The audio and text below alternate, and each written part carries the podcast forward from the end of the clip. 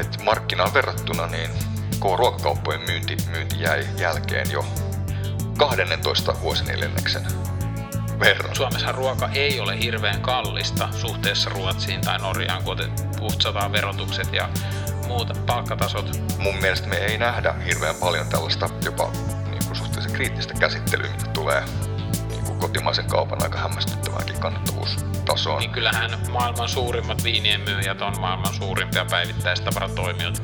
Mutta sitten taas samaan aikaan Maathemilla tuntuu, että ei niinku mikään auta miten ne on, on vaan niin erilaisessa mindsetissä, että jos miettii, että Revolution Race on 10 vuotta vanha firma ja heillä on nyt 75 prosenttia myynnistä niin kuin muualta kuin Pohjoismaista. Kaupan tila. No nyt päästäänkin jo sitten viimeisimmän tuloskauden kimppuun. Meillä on tänään erityiskiinnostuksen kohteena tietenkin muun muassa Kesko, joka nyt raportoi viimeistä kertaa väistyvän toimitusjohtaja Mikko Helanderin luotsaamia numeroita sieltä kuun 23 vuodelta. Mutta on myös muitakin mielenkiintoisia uutisia tullut ulos tässä lyhyen ajan sisään. Pureudutaan hieman niihin. Mukana muun muassa ruoanverkkokauppa Oda, joka puhuu nyt ensimmäistä kertaa yhdistetyistä numeroista Maathemmin kanssa Ruotsista. Ja muutama muukin mielenkiintoinen aihe. Arhi Kivilahti tässä vieressä analysoi näitä aiheita hieman pintaa syvemmältä ja minä olen Törmän Sami. Hienoa, että olet mukana. Tämä on kaupan tila. Mutta ehkä tähän alkuun otetaan pieni maininta vielä toisesta firmasta, joka raportoi jo Q4 tuloksestaan. Puhutaan siis Musti Groupista. Heillä verkkokauppa ja muut Pohjoismaat vetävät ilmeisen selkeästi tätä kasvua. Miltä Arhi nämä Mustin käppyrät näyttivät? No Musti nyt on tietenkin tehnyt pitkään vahvaa tasasta tulosta ja tietyllä tavalla vähän niin kuin tylsää hokea sitä, että sama jatkuu, tulos on hyvä, kasvu on hyvä. Jossain määrin kylläkin kasvu ei tule ehkä niin vahvasti enää Suomesta, kuin sitten Ruotsi, Norja vetää ehkä enemmän. Ja niiden niin kuin tässä tämmöisessä niin kuin suorassa vertailussa tietenkin hankaloittaa valuuttakurssit ja muut. Et niin kuin tämmöinen puhdas vertailukelpoinen kasvu, eli esimerkiksi, että jos avataan myymälöitä, niin miten myy, olemassa olevien myymälöiden kasvu tapahtuu, niin Suomessa se puolittu, tultiin seitsemästä 3,4, ja Ruotsi ja Norja oli vähän isompi, Norja oli jopa 10 prosentin luokkaa, ja Ruotsissa tai itse asiassa just tänään heidän maajohtaja antaa haastattelun, minkä mukaan he niin kuin siellä jatkaa semmoista avaamista, että he näkee, että oliko heillä ollut nyt 120 myymällä luokkaa Ruotsissa, että se voisi nousta niin kuin 150. Joo. Mutta tota, sinällään niin kuin vahva, tasainen kasvu ja verkkokauppa nyt on ehkä se semmoinen, niin kuin, miten sanoisi, valopilkku. Että heillä nyt vähän vajaa neljännes, 23 prosenttia tulee myynnistä, mutta kun se kokonaisuus kasvaa koko ajan, niin verkko tietenkin vetää sitä kasvua, että se kasvoi yli 10 prosenttia, kun kivialan myynti kasvoi vain sen 3 prosenttia heillä. Ja nyt heillä oli jo niin kuin vuositasolla viimeiset 12 kuukautta niin 100 miljoonaa tuli verkon kautta, mikä alkaa olla kuitenkin jo sit ihan niin kuin tukeva verkkobisnes. Jakavatko he muuten tässä raportissa verkkokaupan osuutta niin kuin maittain, vai onko se vain kokonaisuus, mihin siinä viitataan? Mä luulen, että maittain ei jaeta, että se on vaan niin kuin kanavat ja sitten on maat erikseen. Joo. Ja sitten maittain he jakaa kyllä, että kuinka paljon rahaa, niin kuin minkälaista tulostasoa nämä eri maat tekee. Verkosta taas sit sitä ei niin kuin sinällään kerrota, mutta Suomi on kannattavin, tietenkin pisimpään toimineena markkinaa. No milloin kasvurajat tulee vastaan? Me ollaan tietysti puhuttu tästä paljon aikaisemminkin, mutta mitä sitten seuraavaksi tapahtuu, jos täältä? No mä luulen, että Musti on siitä mielenkiintoinen firma, että se on kuitenkin tämmöinen niin kuin, siinä mielessä ehkä vähän harvinainen suomalainen, että se on niin aika selkeä konsepti, jota toteutetaan hyvin johdonmukaisesti, koska se on keskusjohdettu ja ehkä semmoinen vähän niin kuin ruotsalaistyyppinen. Toki nyt toimitusjohtajakin on jo ruotsalainen, mutta tähän liittyy se heidän niin ostotarjous, mistä mä en nyt sinällään Aivan. Niin kuin yksityiskohtia tunne tai osaa tätä niin yrityskauppakuvioita muuten.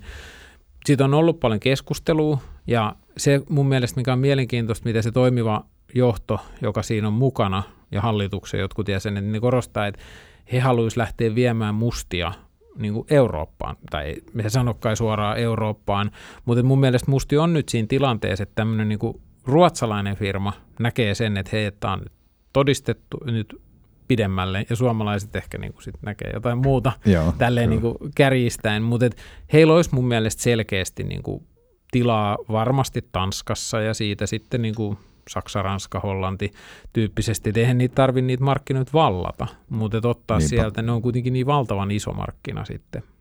Joo, just näin. Mutta se voisi kuvitella, että Pohjoismaissa toki se, mitä mun mielestä Musti tässä osavuosikatsauksessaankin kommentoi tästä, kuinka tietyllä tavalla tämmöinen niin lemmikki, ne puhuu pet parentingistä, lemmikkivanhemmuus, niin kasvaa. Eli tietyllä tavalla se, mitä ennen vanhaa koira oli pihalla ja sille tuotiin ruokaa ja sille annettiin koppi, niin nythän ne on niin kuin hyvin erilaisia Maailman perheenjäseniä. Kyllä. Niin kyllähän se tuo varmaan semmoista niin kuin kannattavuutta ihan uudella tavalla, mutta sitten se niin kuin puhdas kasvu. Mun mielestä mä uskoisin, että se tulee sitten muilta markkinoilta pikkuhiljaa.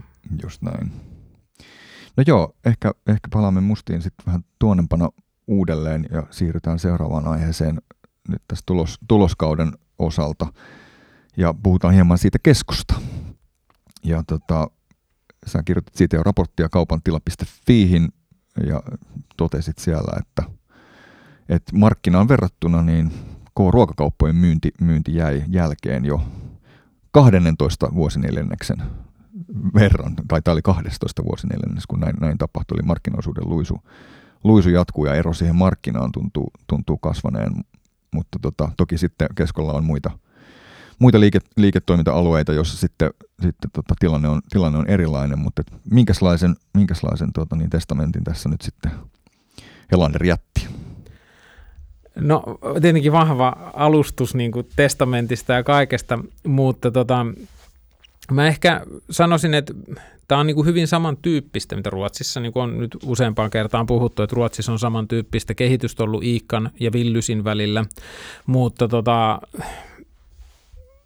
tilanne on vaikea ja niin kuin nyt jos katsoo tätä kuvaa, mikä sitten niin kuin täällä kaupan tila.fiissä tästä keskon ja markkinan kehityksestä on, niin toki se ero revähti pahasti siinä vaiheessa, kun sitten toi sota alkoi ja, ja tuota, inflaatio lähti kasvuun, mutta tota, ehkä se ero on nyt vähän supistunut niin kuin keskon ja markkinan välillä, mutta onhan se selkeästi niin kuin iso haaste, että vi- viime vuonna markkinaosuus tippui sen 1,4 prosenttiyksikköä ja ihan nyt ulkomuistista ei tule, että paljonko viime vuonna oli tämä niin kuin kesko versus markkina koko vuoden tasolla, mutta tota, se ei nyt ainakaan ole hirveästi pienentynyt, jos kesko kasvoi 2,7, markkina 6.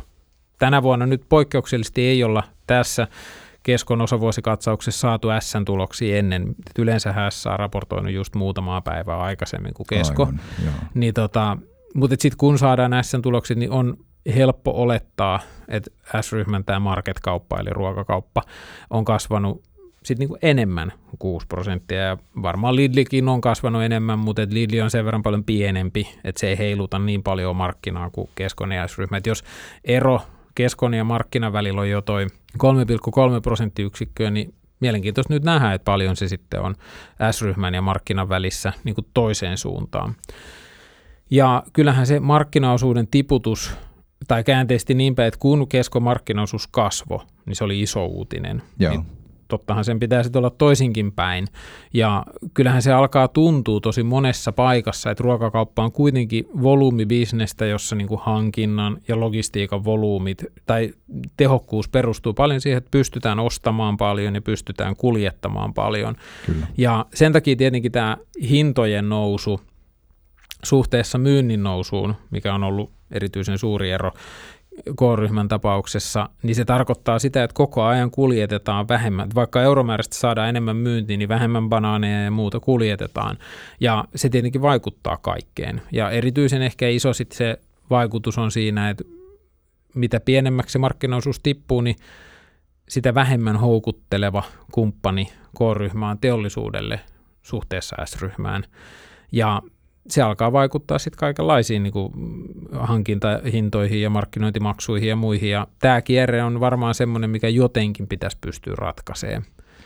Niin onko niin, että, että vaikka niin kuin makrokuva muuttuisi ja inflaation kehitys hidastuisi tai inflaatiopaineet vähenisivät, niin, niin tämä, mihin tämä markkinaosuustaistelu niin kuin asettuu, niin saattaakin olla sitten niin kuin pysyvämpi, pysyvämpi tila, että siitä ei sitten lähdetä niin kuin premium-mielikuvalla tai, tai jollain niin kuin laatuvalikoima, valikoimalaadulla niin kuin sitten nostamaan uudestaan, kun ihmisillä onkin talouspaineet vähän höllemmät. No silläkin uhalla, että mä oon saattanut sanoa tästä ennenkin, niin iso kuvahan on kuitenkin, jos katsotaan, niin kuin, se on yleensä aina hirveän hedelmällistä katsoa niin kuin vuosien, mielellään vuosikymmenien perspektiivillä koska kaikki näyttää niin hirveän tasaiselta ja pehmeältä, että ei ole tämmöisiä sahaavia käppyröitä, niin kyllähän se sieltä vuodesta 90 se kuva on hyvin yksipuolinen, että onko niitä nyt kaksi vuotta, kun S-ryhmä on kasvanut, markkinaosuus on kasvanut vähemmän kuin keskolla. Aivan. Eli kääntäen se, mikä siinä muutaman viikon takaisessa keskustelussa tästä keskon historiikista, tai ainakin siinä postauksessa, mä yritin just tuoda esiin, että se kun S-ryhmä pääsi jaloilleen, mä en tarkkaan tunne kuinka paljon S-ryhmä muuttui siellä 80-luvulla, niin kuin, että kuinka erilainen S-ryhmä oli kilpailijana 70-luvulla kuin 90-luvulla, mutta mitä ikinä ne sitten teki niin kuin Inexin ja Prisman ja S-Marketin ja muiden myötä, niin selkeästi K-ryhmä ei ole pystynyt vastaamaan siihen. K-ryhmä on niin kuin käynyt puolustustaisteluun, jossa se tietyllä tavalla se vallihauta pienenee koko ajan. Ja se, että tällä menolla ei me hirveän monta vuotta, niin keskon markkinaosuus on alle 30 prosenttia, jos jotain ei muutu. Ja varmaan se toisaalta on myös aika iso markkinaosuus niin kuin laatujohtajalle. Et sikäli se ei välttämättä ole niin kuin huono, jos sitä niin päättelee, että monissa markkinoissa laatujohtaja on Aivan. 15 ja 30 välissä.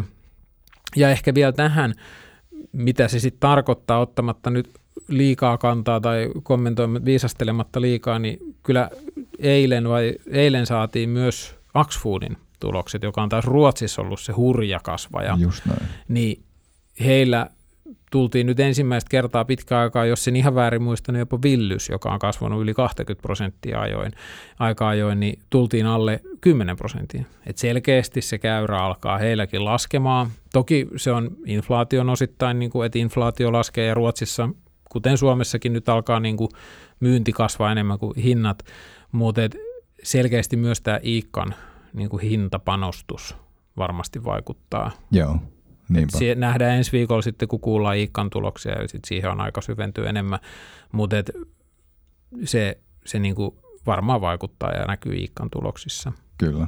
Ja yleensä se, mikä toimii Iikalla, niin toimii myös K-ryhmässä. Just niin. No hintatasoihin ja ja, ja tota, mielikuvaan ja kaikkeen tähän tietysti liittyy myös sit kannattavuus. Palataan siihen ehkä vähän, vähän myöhemmin.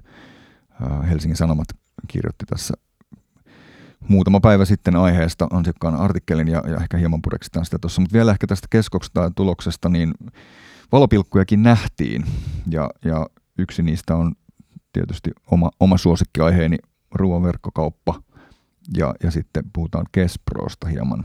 Tota, mitä, mitä näitä täällä tapahtuu? No ruoaverkkokauppa nyt on ehkä se isompi mainittava asia. Ruoaverkkokaupassa toki on ollut niin kuin vaikeampia aikoja tässä niin kuin pandemian jälkeen.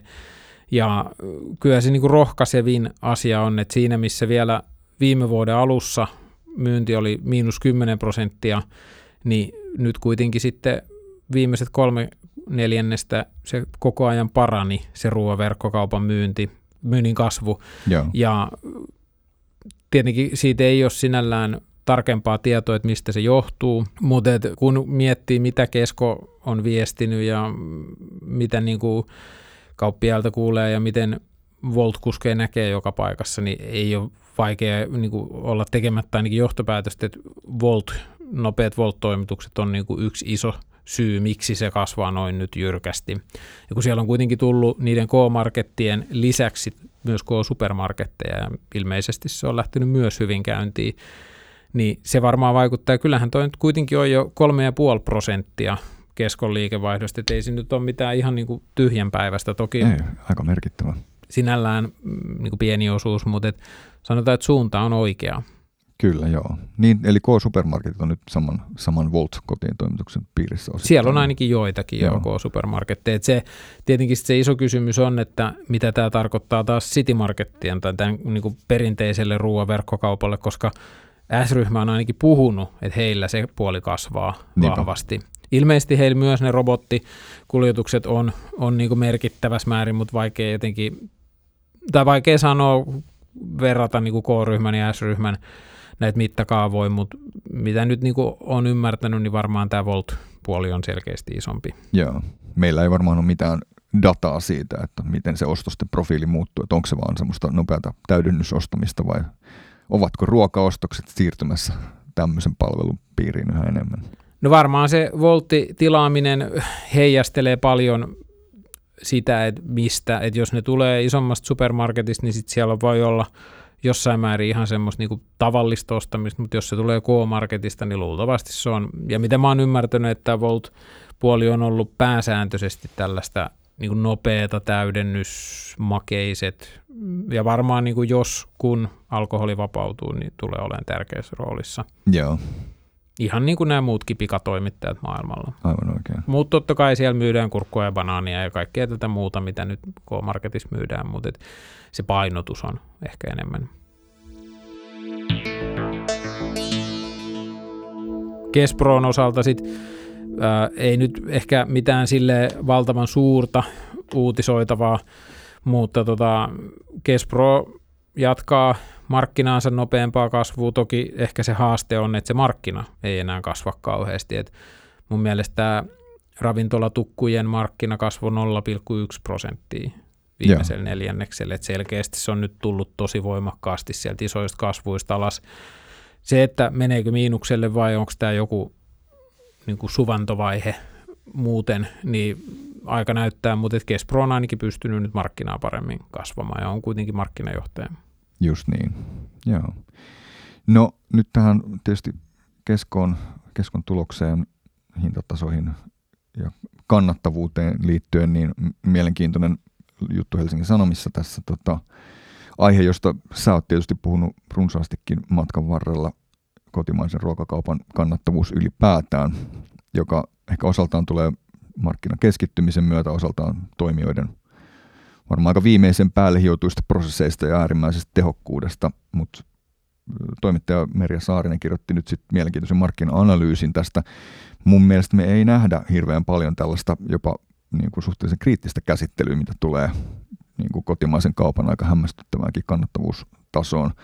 Ja missä määrin tätä ajaa sitten kilpailun puute ja voiko tämä olla millään tavalla kuluttajan eduksi ja näin poispäin huomasin itse, että tämän artikkelin myötä niin aika paljon myös siihen liittyvää keskustelua käytiin tätä tilannetta puolustellen ja, ja siihen tavallaan liittyen, että kyllähän nyt markkina on vapaa ja kuka tahansa voi tulla perustamaan kilpailevan ruokakaupan markkinalle, mutta silloin missataan ehkä se pääpointti, mistä tässä on kysymys.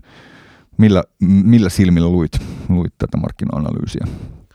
No ehkä tuohon, jos tarttuu tuohon, mitä sä sanoit tuosta markkinan vapaudesta ja siitä, että yrittäjät tai yksityiset yritykset toimii, niin mun mielestä hirveän hyvä havainnollistus ja hyvä asia on nimenomaan olisi puhua markkinan vapaudesta. Ja siitä, että niin kuin ehkä se mua ei sinällään kiinnosta, kuinka paljon kukakin tekee rahaa tai kuinka iso osuus kenelläkin on, jos markkinassa olisi selkeät edellytykset kenelle tahansa tulla ja myydä. Et jos otetaan mikä tahansa vaikka mikrofoneja valmistava myyvä yritys tai kännykän kuoria myyvä, niin se markkinoille tulon kynnys jopa kansainväliseen kauppaan, mutta Suomessa on suht matala. Aina löytyy joku tukkuri, jos ei Suomesta, niin sitten Kiinasta, joka toimittaa tavaraa ja löytyy logistiikkakumppani ja verkkokauppa-alusta tai kauppakeskustila, jossa myydä sitä.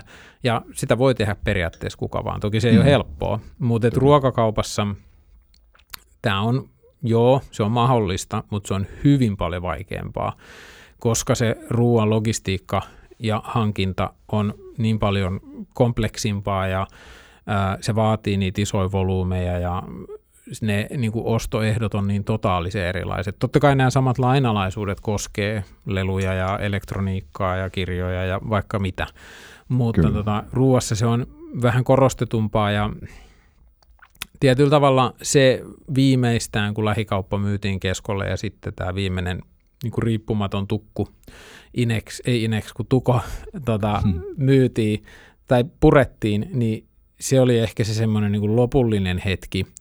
Ja ehkä käänteisesti voi sanoa, että tämän saman asian merkitystä korostaa se, että tota, aikanaan silloin, kun tutkijana Jere Lahteen pääsi haastattelemaan, eli S-ryhmän niin kuin suuruuden toimi, ajan toimitusjohtajaa kasvun Joo. ajan, niin hän korosti hyvin paljon, kuinka tärkeä Inexin perustaminen oli heille. Eli taas kerran täsmälleen sama asia. He pysty T-ketjun eli Tradekan kanssa, jos en ihan väärin muista, niin Tradekan kanssa tota, yhdistämään logistiikan ja hankinnan volyymin ja sitä kautta tulla kilpailukykyiseksi keskoa vastaan.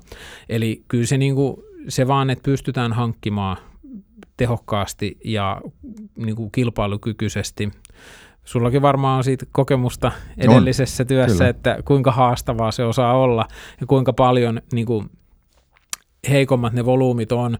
Ja tämä on mun mielestä niin kuin, hyvä vaan muistaa, että kun puhutaan Suomessakin eurooppalaisista ruokakaupan markkinoista ja kilpailusta, niin se on hyvin erityyppistä muissa Euroopan maissa. Ja jopa Ruotsissa kilpailun niin kuin asetelmat on erilaisia. Ja Norjassa, mutta tota, Uusi-Seelanti on toinen tällainen, ja siitäkin mä oon saattanut puhua jo aikaisemmin, mutta siitä huolimatta Uudessa-Seelannissahan vähän vähemmän kahden suuren osuus, se on pikkusen vajaa 80 prosenttia, mutta siellä on nimenomaan kilpailuvirasto tutkinut asiaa ja todennut, että se suurin ongelma on markkinoille tulon kynnykset. Heillä on Aldi, heillä on Costco, mutta he kokee, että heillä ei ole semmoista niin aitoa kilpailijaa näille kahdelle suurelle. Ja tämähän ei tarkoita, että kaksi suurta on tehnyt väärin asioita tai Aivan. että he on huonoja, Niinpä. mutta ehkä se semmoinen, niin kuin, onko se sitten asiakkaan etu vai haitta, niin mä en ota siihen kantaa, en mä ota siihenkään kantaa, että onko Alkon hienot myymälät ja laajat valikoimat asiakkaan etu vai haitta. Nehän on hienoja ja meillä on paljon tuotteita, mutta ehkä se suurempi argumentti on nimenomaan, että alkoholia ei voi muut myydä ja ruokakauppa on tosi vaikea muiden perustaa. Ja jopa niin kuin selkeästi näkee, että niin kuin Tokmanninkin kaltainen firma, joka on kuitenkin miljardiluokan yritys, niin heillekin se on niin kuin vaikea ja pitkä tie. Joo. Ja se, että meillä on, niin kuin jos tämmöinen niin kuin ihan maalaisjärjellä ajatellen katsoo vertaus, vertauskohtia vaikka Ruotsiin, niin meillä on isoja myymälöitä, meillä on tosi paljon myymälöitä verrattu Ruotsiin, ja ehkä se selkeä ero, että Ruotsissa on hyvin vähän kauppakeskuksissa hypermarketteja, etenkään kahta hypermarkettia. Mm, kyllä. Ja no, Englannissa ei tulisi kuuloonkaan, että niinku Rovaniemen tyyppiseen paikkaan rakennetaan hypermarketti tai Kainuuseen tai Tampereen keskustaan rakennetaan mm. hypermarketti. Että et meillä Suomessa selkeästi niin kuin pystytään rakentamaan paljon erittäin hienoja kauppoja erittäin hyville paikoille. Ja tämä tulee siitä tietenkin, että nämä Kesko- ja S-ryhmä on pystynyt saada niin ison osuuden molemmat, ja sitä kautta he on pystyy niin kuin ulos mittaamaan erittäin suuret mittakaavaedut. Kyllä, joo. Jonka kautta sitten ruokahan et ei pidä myöskään ymmärtää väärin, mikä monesti ihmiset niin olettaa, että okei, että nämä on tosi kannattavia, tai osa ainakin, ja sitten ruoka on siis tosi kallista. Mutta Suomessa ruoka ei ole hirveän kallista suhteessa Ruotsiin tai Norjaan, kun putsataan verotukset ja muut palkkatasot, mutta tämä mittakaava tuo niin kuin mun hypoteesi Joo. taustalla.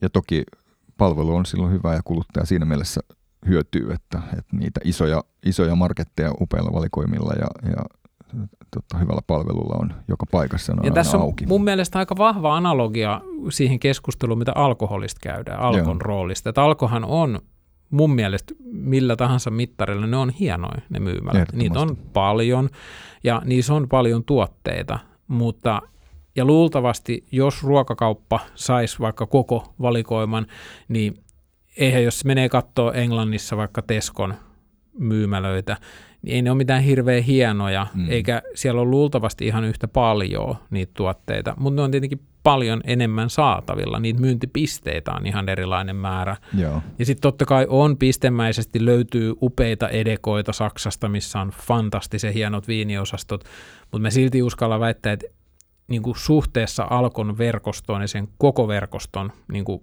tasoon, niin Edekolla on pistemäisesti hienoja myymälöitä ja sitten on tosi paljon aika keskinkertaisia.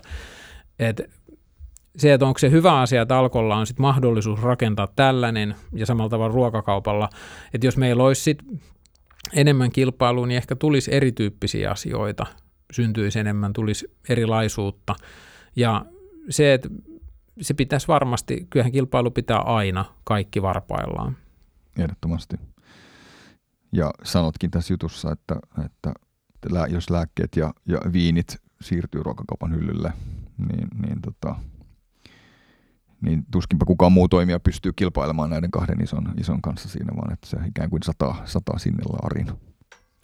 No joo, siis onhan se todennäköistä, että jos katsoo vaikka viini, viinien myyntiin, niin kyllähän maailman suurimmat viinien myyjät on maailman suurimpia päivittäistavaratoimijoita. Lidli, Costco, Tesco, Walmart, että ei, ei siellä ole semmoisia, totta kai erikoisliikkeet on, mutta ei ne pysty kilpailla sit samalla tavalla, ne tarjoaa semmoista kapeata pienehköä palvelua, pois lukien myö, tai ottaa huomioon myös sen, että siinä missä Englannissa on näitä Naked Wines tai Majestic Wines, niin Englannissa myös erikoiskaupan rooli on huomattava erilainen ah, vähittäiskaupassa kuin Suomessa, jopa Ruotsissa. Niin kuin vähit, päivittäistavarakaupan osuus niin kuin kaikesta kaupasta on selvästi pienempi.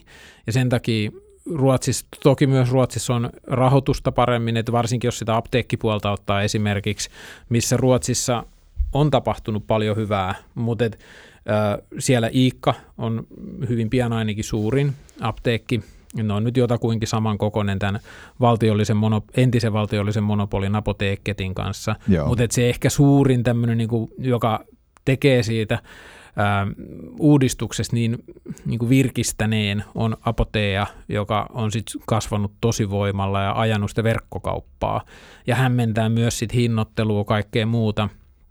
Ja Apotea on nyt tietenkin monella tapaa myös sit hyvä sattuma, että Ruotsissa sattuu olemaan Adlibriksen perustaja, joka oli myynyt yrityksensä. Hänellä oli A paljon rahaa ja B hänellä oli paljon osaamista verkkokaupan rakentamisesta.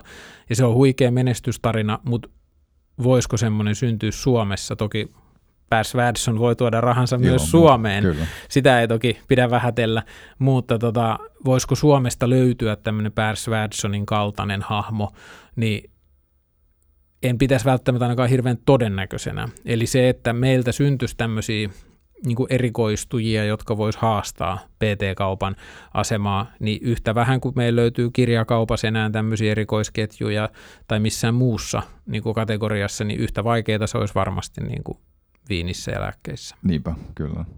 Mutta hyvä kuulla, että ruoka ei kuitenkaan Suomessa ole ole kallista tästä, tästä tilanteesta huolimatta.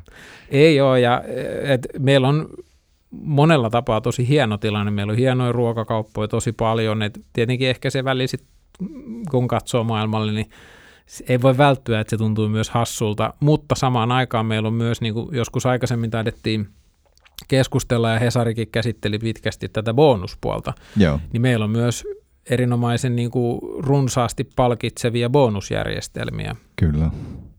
No onko tämä tilanne jollain tavalla sellainen, että tähän tähän pitäisi puuttua, tai, tai mitä kuluttaja voi, tai mitä hänen pitäisi tehdä, tai onko kilpailuviranomaisella tässä nyt jotain, jotain mihin, pitäisi, mi, mihin pitäisi laittaa näppinsä, vai annetaanko tilanteen edetä ja katsotaan, miten markkinatalous tätä hoitaa? No siis se, mikä tietenkin on, että ennen pitkään tilanne muuttuu joka tapauksessa. Että tämä ei ole staattinen markkina, jossa on joku linna, mahtavimmatkin linnoituksetkin niin. sortuu ennen pitkää ja tulee tämmöisiä niin kuin kanavamuutoksia, niin kuin se 90-luvut. Keskohan oli ollut kuitenkin 40 vuotta hyvin, niin kuin pajoittaa varmaan aika ylivoimainenkin markkinajohtaja, kunnes sitten tuli muutos, johon S-ryhmä, jonka kautta S-ryhmä astuu ovesta sisään. Ja ei hypermarketit ole viimeinen muutos ruokakaupassa. Mutta se, että tapahtuuko se tällä vuosikymmenellä tai ensi vuosikymmenellä, onko S-ryhmä seuraavat tai niin kuin 40 vuotta markkinajohtaja, että se tarkoittaa, että meillä tulisi muutos 2040-luvulla. Hmm. Ja se, että onko se sitten niin kuin viranomaisten tehtävä, niin mä oon varmaan siihen niin väärä ihminen ottamaan kantaa. Mm. Mä en tunne sitä sinällään. Mutta taas kerran se Uusi-Seelanti on musta tosi mielenkiintoinen vertauskohta. Ehdottomasti. Ja siellä viranomaiset on kuitenkin, siihen voidaan syventyä siihen raporttiin joskus toisten niin pidemmälti, mutta et siellä viranomaiset nimenomaan tutki kilpailuvirasto paljon sitä, että mikä on tilanne, kuinka paljon ne tekee niin kuin heidän mielestään tämmöistä niin ylimääräistä tulosta ja mitä mahdollisuuksia sille oli, kun he totesivat, että he haluaisivat kansainvälisen ketjun Joo. rantautumaan. Ja he tunnisti tosiaan tämän tukkujen niin kuin, puut, niin kuin riippumattoman tukun puuttumisen, jolloin ei pysty ostamaan kilpailukykyiseen hintaan. No, heidän ratkaisu oli se, että joko tukut eriytetään tai he sponsoroi kilpailevan toimijan sinne, mutta ensin ratkaisu oli se, että nämä sitoutuu nämä kaksi suurta myymään kilpailukykyiseen hintaan muillekin. Ja sitä kautta saadaan se niin kuin suurin ongelma kierrettyä. Siitähän yksi mahdollisuus on, mitä Yhdysvalloissakin keskustellaan, että esimerkiksi Amazon joudutaan pilkkomaan osiin, että markkinapaikka ja se perus Amazon on erillään tai Amazonin retail-osa ja AVS on erillään. Joo. Onko se sitten niinku ratkaisu, niin se on toinen kysymys, mutta tota, Varmaan Raju. joku tämmöinen. Rajuja juttuja, joo. Ja helppoja ne ei tule siis missään tapauksessa ole, ja varmaan se riippuu paljon hallituspohjasta, että kuka, ja nythän Uudessa-Seelannissa vaihtui hallitus, että nyt on mielenkiintoista seurata, että jääkö uudistus voimaa, tai siirrytäänkö siihen vai jääkö se unholaan. Niinpä. Jäädään mielenkiinnolla seuraamaan tilannetta. Siirrytään ehkä pikkuhiljaa seuraavaan aiheeseen. Tuossa vähän sivuttiinkin jo ruoan verkkokauppaa keskon tulosta ruotiessa. Nähtiin valopilkkuu siellä puolella, mutta nyt puhutaan pieni hetki Odasta, Norja, norjalaisesta ruoan verkkokaupasta, joka, joka yhdistyy viime, viime kalenterivuoden puolella ruotsalaisen vasti, vastineensa eli Maathemin kanssa. Heillä on, heillä on ollut yhteistä omistuspohjaa tota Shinvikin investorin puolelta. Ja nyt, nyt sitten eka kertaa saatiin sieltä vähän tulosraporttia, jossa nämä kaksi Oda ja, ja Mathem ja niiden luvut oli, oli molemmat näkyvissä ja ne oli yhdistettynä siellä. Ja, ja tota, nyt tietysti vielä tuoreessa muistissa, kuinka, kuinka Odalla on ollut isoja muutoksia menneen, menneen kalenterivuoden aikana, että he on, he on laajentumissuunnitelmat Suomessa ja, ja Saksassa laittaneet, laittaneet poikki ja nyt sitten lähteneet tekemään, tekemään laajentumista uudella, uudella strategialla ja uudella tavalla ja, ja tämä yrityskauppa oli nyt sitten yksi ja ensimmäinen askel, askel sillä polulla. Miltä yhdistetty raportti nyt sun silmiin näytti? No ehkä se ensimmäinen huomio on, että yhdessähän Maathem ja Oda tuotti Pohjoismaiden suurimman ruoan verkkokaupan, niin kuin Iikkan ja Nemlikin ohi. Ja toinen ehkä semmoinen huomio on se, että kuinka eri suuntaan nämä kaksi yhtiötä menee. Mm. Ja tämä ehkä Kyllä. voi liittyä kilpailuun, tässä voi olla hyvä esimerkki siitä, mutta jos otetaan Oda ensin, niin Odallahan nyt on alettu raportoida vähän niin kuin uutta Odaa, uusia Odan lukuja, joka on siis pelkästään Norjaa. Ja se, mikä on ehkä mielenkiintoista, että ensinnäkin ne, mitä jo aikaisemmin toki nähtiin, oli se, minkä verran tämä kansainvälinen osio oli. Eli se viimeinen yhdistetty, tämä kansainvälinen tulos vuoden ensimmäisen neljänneksen, niin siinä Odan liikevaihto oli kolme miljardia. Kun sitten taas tämä, kun Kinnevik raportoi taaksepäin, niin tämän uuden Odan eli Norjan odan liikevaihto sillä samalla neljänneksellä oli 2,7 miljardia, eli se oli 300 miljoonaa Norjan kruunua Joo. se lisä. Eli toisin sanoen odan liikevaihto tippu näiden kahden poistumisen myötä sen 300 miljoonaa. Joo. Ja nyt luultavasti tällä menolla niin varmaan sitten ensi neljänneksellä, eli tämä niinku vuoden viimeinen neljännes olettaen toivoen, että se on mennyt Norjas hyvin, niin he ylittää nyt sitten kolme miljardia. Et nyt Odan liikevaihto oli 2,94 miljardia, eli hyvin lähellä jo sitä Kyllä, kolmeen. se on otettu nyt kiinni, kurottu kiinni pian. Niin, siltä näyttäisi, että Oda on kuitenkin kasvanut tämä mitä Chinnevik raportoi, tämä viimeisen 12 kuukauden liikevaihto, niin se on kasvanut vuoden takaisin noin 10 prosenttia, 12-9 prosenttia per neljännes. Eli sitä kautta, ja Chinnevik sanoi, että he olettaa tälle vuodelle noin 15 prosentin kasvua Joo. odalta, mikä on kuitenkin ihan niin kuin hyvä. Ja varmaan sitten se raivokas hintakilpailu on nyt niin kuin alkaa vaikuttaa. Just niin. Mutta sitten taas samaan aikaan Maathemilla tuntuu, että ei niin kuin mikään auta. Et myynti laskee ja laskee ja laskee. Ja se, että he on tullut jo, tällä menolla he on kohta alle 2 miljardia kruunua, kun he oli kuitenkin siellä parhaimmillaan 2,7. Ja se toki näkyy Maathemin ja Odan yhteisessä arvostuksessa, joka nyt ensimmäistä kertaa, kun on yhdessä tämä Ginnevikin arvostus, niin se on vähemmän kuin näiden yhteenlaskettu. Ja varmaan just sen takia, että se Maathem, sitä ei vaan saada kuriin. Ja mielenkiintoista on toki nyt seurata sitten, kun odalaiset taikasormet menee sinne tota, Maathemin operaatioita pistämään kuriin, niin miten se auttaa, mutta kyllähän Maathemilla jotenkin se, tämä niin kuin heidän kasvu, jos katsotaan niin kuin miten markkina on kehittynyt Joo. Ruotsissa ja miten kilpailijat on kehittynyt, niin Maathem oli yllättävän lähellä ö, kasvussa ja muutenkin niin kuin Axfoodia ja Iikkaa ennen koronaa, mutta sitten Iikka ja Axfood kasvu hirveän lujaa. Nimenomaan koronassa, kun he pystyivät avaamaan koko ajan uusia noutomyymälöitä ja uusia pisteitä. Mm. Ja äh, niin kuin Maathemin myynnissä ja se kasvus näkyy se, että se kotiinkuljetus ei reagoinut kumpaankaan suuntaan yhtä voimakkaasti kuin outo. Et kasvu oli maltillisempaa, mutta sitten myös se tiputus ei ollut niin jyrkkä. Et Iikkal varsinkin, niin verkkokaupan myyntihän tuli tosi jyrkästi alas siellä 22 alkupuolella. Kyllä. Ja tota, Maathem pitkään niin se heidän tiputus ei ollut niin syvää, mutta se mikä on käynyt, että viime vuoden puolella sit Maathemin, kun muilla se niin kuin tiputus tai se myynnin laskun kiihtyminen loppu, tasaantui, ja sitten on lähtenyt pienentymään ikään kuin lasku. Ja Axfoodhan on päässyt jo tässä viimeiset puoli vuotta raportoimaan kasvua verkkokaupalle. Et Iikka ei ole vielä kasvuun asti päässyt, mutta on tultu niin kuin miinus 20, miinus 10. Niin Maathemille se suunta on kääntynyt, että on menty entistä syvempään miinukseen. Niinpä. Ja se on varmaan tietenkin tämä, että Maathem ei pysty kilpailla hinnalla näiden niin kuin Villysin ja Iikkan kanssa – Joo, Mutta ehkä se niin kuin jännä ilmiö on se, että samaan aikaan kuitenkin sitten tämä Daglig-varu Index, eli siis paikallinen päivittäistavarayhdistyksen myyntitilasto, niin kertoo, että kotiinkuljetus on nimenomaan se, mikä kasvaa.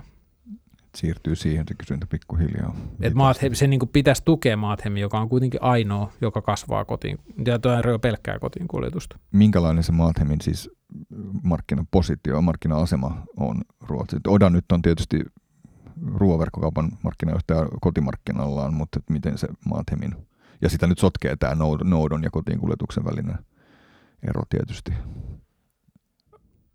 Jos mä ihan nopeasti niin tässä samalla tarkasta lennosta, niin mä sanoisin, että Maathem on tuohon tota, Iikkaan ja Villysiin nähden niin menee ihan sekunti, niin mä kerron tarkatkin luvut, mutta puhutaan noin neljänneksestä Joo, just. myynnistä.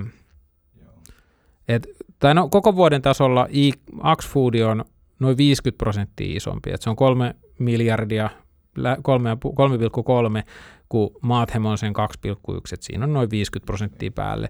Ja Iikka on vielä sit suurempi, että he menee 4 miljardia, eli noin 400 miljoonaa euroa. Joo. Niin, että he on sitten sen niin kuin kolmanneksen suurempi kuin Axfood. Mutta näillä kehityssuunnilla niin Axfood alkaa kohta tulla lähelle ikkaa. Joo, just näin. No Oda nyt on onnistunut koronapiikin jälkeen kuitenkin jatkaan, jatkaan kasvukaudella siellä kotimarkkinalla, mutta jännä nähdä nyt sitten, miten se tästä eteenpäin menee. Odotamme mielenkiinnolla näitä viimeisimpiä. Niin, että pystyykö Odan niin kuin, olettaen, että se on nyt sitten, niin kuin he sanoo, tehokkaampaa mm. ö, Norjassa kuin Ruotsissa, niin pystyykö, jos Maathem sitten, kun nyt ilmeisesti kuitenkin uusi varasto on varmaan aika samantyyppinen kuin Odalla, ja sitten kun tulee samat systeemit, samat prosessit, niin he pystyvät varmaan myös sitten ruveta painaa hintaa enemmän kuin tehot kasvaa, ja heillä on kuitenkin Axfood on tavaran toimittaja ja toiseksi suuri omistaja. Kyllä, joo.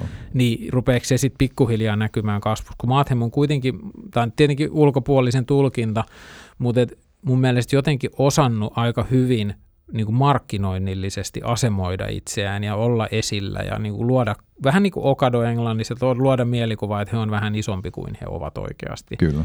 Niin sitten kun se taustaprosessi paranee, niin alkaako se sitten niin näyttää paremmalta myös tota, niin kuin myynnin näkökulmasta. Niinpä, joo. No mutta mielenkiinnolla jäämme katsomaan seuraamaan tätä tilannetta ja minkälaisia muita liikkeitä tässä ruoan verkkokaupan kentässä sitten Pohjoismaiden tasolla tavallaan niin yritys, yritysjärjestely mielessä, mielessä niin kuin mahtaa sitten olla ja, ja tota, näemmekö jotain värinää sitten Suomen markkinoilla, ei välttämättä näiden toimia, mutta, muiden, mutta jonkun muun, muun toimesta, niin sitä itse pidän kyllä kovasti suurennuslasin lasin alla tässä – niin, mun mielestä mielenkiintoisin on ehkä niin kuin lyhyellä aikavälillä tämän tanskalaisen Nemligin kohtalo. Joo. Et, Tanskassahan nyt alettu jo kysymään, että uskooko enää kukaan Nemligiin, kun Nemligillähän tuli koronan jälkeen reilu 20 prosenttia myynti alas. Nyt se, he raportoi just edellisen kalenterivuoden, joka päättyi kai niin kuin viime kesänä. Niin se kasvoi yhden prosentin se myynti, eli ei nyt enää laskenut, mutta ei nyt mitään niin kuin suurta menestystä. Joo. Ja se, että heillä se kannattavuus on niin kuin Maathem-mäisen niin kuin huonoa, että he on kai viimeisen viiden vuoden aikana tehnyt 50 miljoonaa tappiota. Ja siinä ei ole niin kuin parempaan käännettä. Niin tietyllä tavalla tässä olisi niin kuin nähtävissä semmoinen paikka, että kohta tämä Odan toimitusjohtaja Karl Muntte Kaassa niin kuin yhden lisäelementin lisää. Mä en toki omistusjärjestelyistä muista tiedä, että mikä siellä Nemlikin taustalla on ja onko se myytävissä tai muiden kuvioiden taustalla, mutta et yhdessä nämä kolme olisi sitten jo kuitenkin niin kuin 770 miljoonaa euroa. Kyllä. Et niin kuin selvästi suurempi kuin Iikka-verkossa tai puhumattakaan suomalaisista ruoaverkkokaupista. Se olisi periaatteessa niin kuin varmaan Suomen markkinan kokoinen melkein. Niinpä.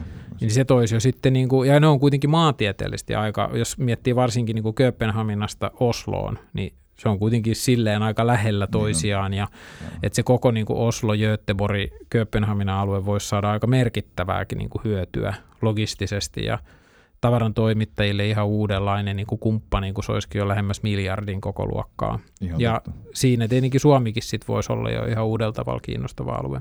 Niinpä onko se sun näkemyksen mukaan se Niemliikin tilanne, on, on, on syyt samanlaiset mitä Maathemilla, että ei, ei hinnoitteluvoima ei riitä, riitä siihen, että voisi myydä kilpailukykyisen hintaan vai mistä siinä mahtaa olla kysymys? Että Mä luulen, että se on vähän niiden yhdistelmää. Et, et eihän, siis Odahan Karl kertoo erilaisissa haastatteluissa, että Oda on saavuttanut jo positiivisia kuukausia, mutta tietenkin tilinpäätöstasolla tästä ei ole niin mitään merkkiä, niin sillä Odan kannattavuutta ei voi laittaa mitenkään hirveän suureen kontekstiin vielä. Et kun näillä kahdella pystytään kertoa, että tulokset on huonoja, mutta tota, jos nyt leikitään että Oda olisi jo lähes kannattava, niin sit se, siinä niin kuin hypoteesissa tota, kyllä sen täytyy tulla sit paljon sieltä taustaprosesseista. Et niin Maathemilla kuin Odalla on hyvä kumppani niin kuin hankintoihin, mutta tota, se taustaprosessi on varmaan se suuri erottava tekijä ja Nemlikistä en tietenkään tunne tarkemmin, mutta et varmaan siellä sitten toisi tehostettavaa. Niinpä. Jäädään seuraamaan sitäkin. No sitten vielä ehkä pari, pari tota, vielä uutista tähän loppuun. Kirjoitit Revolution Raceista, ruotsalaisesta ulkoilun välinen ulkoiluvaate vaatefirmasta ja tota, heillä, oli, heillä oli, löivät kovat tulokset tiskiin. Halutaanko tästä, tästä mainita pari sanaa? No joo, ehkä se voisi olla ihan oman keskusteluaihe ja semmoinen mielenkiintoinen kokonaisuus siitä, että mikä tuossa ruotsalaisessa ajatusmaailmassa, niin kuin, tai miksei muissakin maissa, siitä, että lähdetään kansainväliseksi ja tehdään asioita kansainvälisesti, niin mikä siinä niin kuin on, että miten ne on, on vaan niin erilaisessa mindsetissa, että jos miettii, että Revolution Race on 10 vuotta vanha firma, ja heillä on nyt 75 prosenttia myynnistä niin kuin muualta kuin Pohjoismaista, ja Ruotsi on vain 15 prosenttia myynnistä, niin se on aika hurja osuus. Et itse asiassa tuossa tämän viikon juttuun varten, kun tein vähän taustaselvitystä Jyskin luvuista, joka on myös äärimmäisen kansainvälinen firma, että 48 maassa operoi, niin heillä Tanska on 15 prosenttia. Niinpä, joo. Eli että Revolution Race on tosi lyhyessä ajassa kasvanut niin kuin siitä semmoisesta kotimarkkinasta. Ja Suomikin oli 10 prosenttia heidän myynnistä, että sinällään ihan. Okei. Mutta ehkä se, mikä siinä on myös mielenkiintoista, paljonhan on viime vuosin puhuttu tästä niin kuin direct to consumer maailmasta ja nimenomaan etenkin verkon kautta. Ja se on ehkä näiden Warby Parkeria ja Allbirdsia ja muiden ongelmien myötä vähän niin kuin jäänyt taustalle ja keskustelun sävy on muuttunut, ettei siitä nyt ole mihinkään. Mutta Revolution Race painaa menemään puhtaasti verkossa erittäin kannattavasti ja nimenomaan tällä direct to consumer mallilla, jossa he valmistaa ne tuotteet ja sitten myy eteenpäin ja pystyy kaikki välikädet ottamaan pois. Ja ainakin he itse, mä en ole katsonut, kuinka paljon heillä esimerkiksi markkinoinnin osuus on, on myynnistä, mutta et hehän paljon painottaa nimenomaan sosiaalista mediaa, tuotearvosteluja ja suosituksia. Juuri näin. Ja sitten vielä ehkä lopuksi pieni, pieni tota, katsaus rautakauppaan niin K-raudan näkökulmasta ja sitten Byghemma numeroiden niin puolesta, niin mitäs, mitäs näistä huomioita nyt vielä?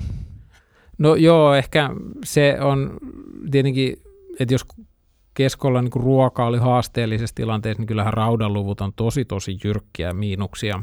Ja niin kuluttajakaupassa kuin nyt tosi, tosin aika pienellä miinusta myös Onnisella, joka on sitten se niin kuin tuloksen tekijä ollut.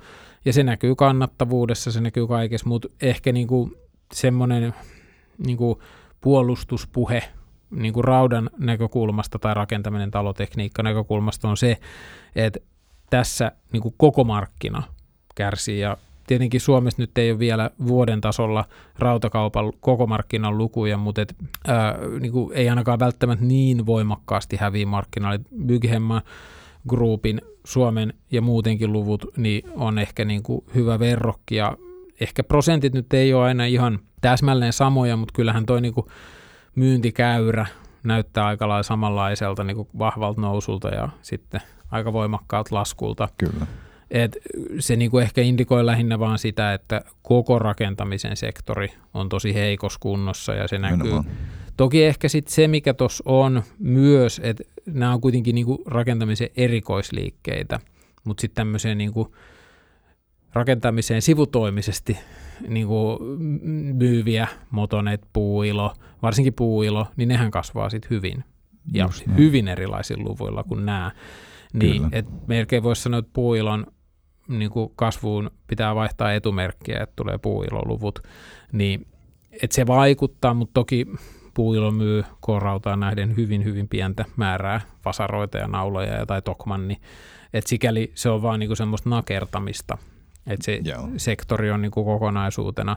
Ja K-rauta, itse asiassa Jorma Rauhala taisi sanoa tuossa, kun hän aloitti keskon pääjohtajana tässä niinku osa tai niinku kapula siirtyi, että hän näkee, että rautakauppa tai rakentaminen ja talotekniikka tulee olemaan hyvin kansainvälistä ja suurempi kuin ruokakauppa, Just mikä on niin kuin omalla tavallaan aika iso muutos K-ryhmässä ja hän vielä alleviivasi, että ruoka ei tule laskemaan, vaan rauta tulee kasvamaan, kasvamaan. niin paljon enemmän. Et tietenkin, mitä mä oon ymmärtänyt ainakin, niin rakentaminen on hyvin syklistä muutenkin, niin Kyllä. tietyllä tavalla tämä on vähän semmoinen niin kuin toimi, niin kuin toimialaan sisään rakennettu. Et rautakaupassa voi olla niin kuin vaikea pärjätä silloin, kun rakentaminen ei mene hyvin. Niinpä, joo. No meillä oli nyt erinomainen aiheiden kirjo tässä episodissa. Tota, mä uskon, että nyt on hyvä hetki laittaa mikrofonit takaisin, takaisin kappiin ja, ja palataan seuraavassa jaksossa taas uusien aiheiden parissa ja perehdytään lisää esimerkiksi näihin tulosraportteihin, mitä tässä nyt sitten rupeaa putkahtelemaan. Mutta Kiitos kun jaksoit kuunnella tähän asti ja, ja tavataan seuraavassa jaksossa.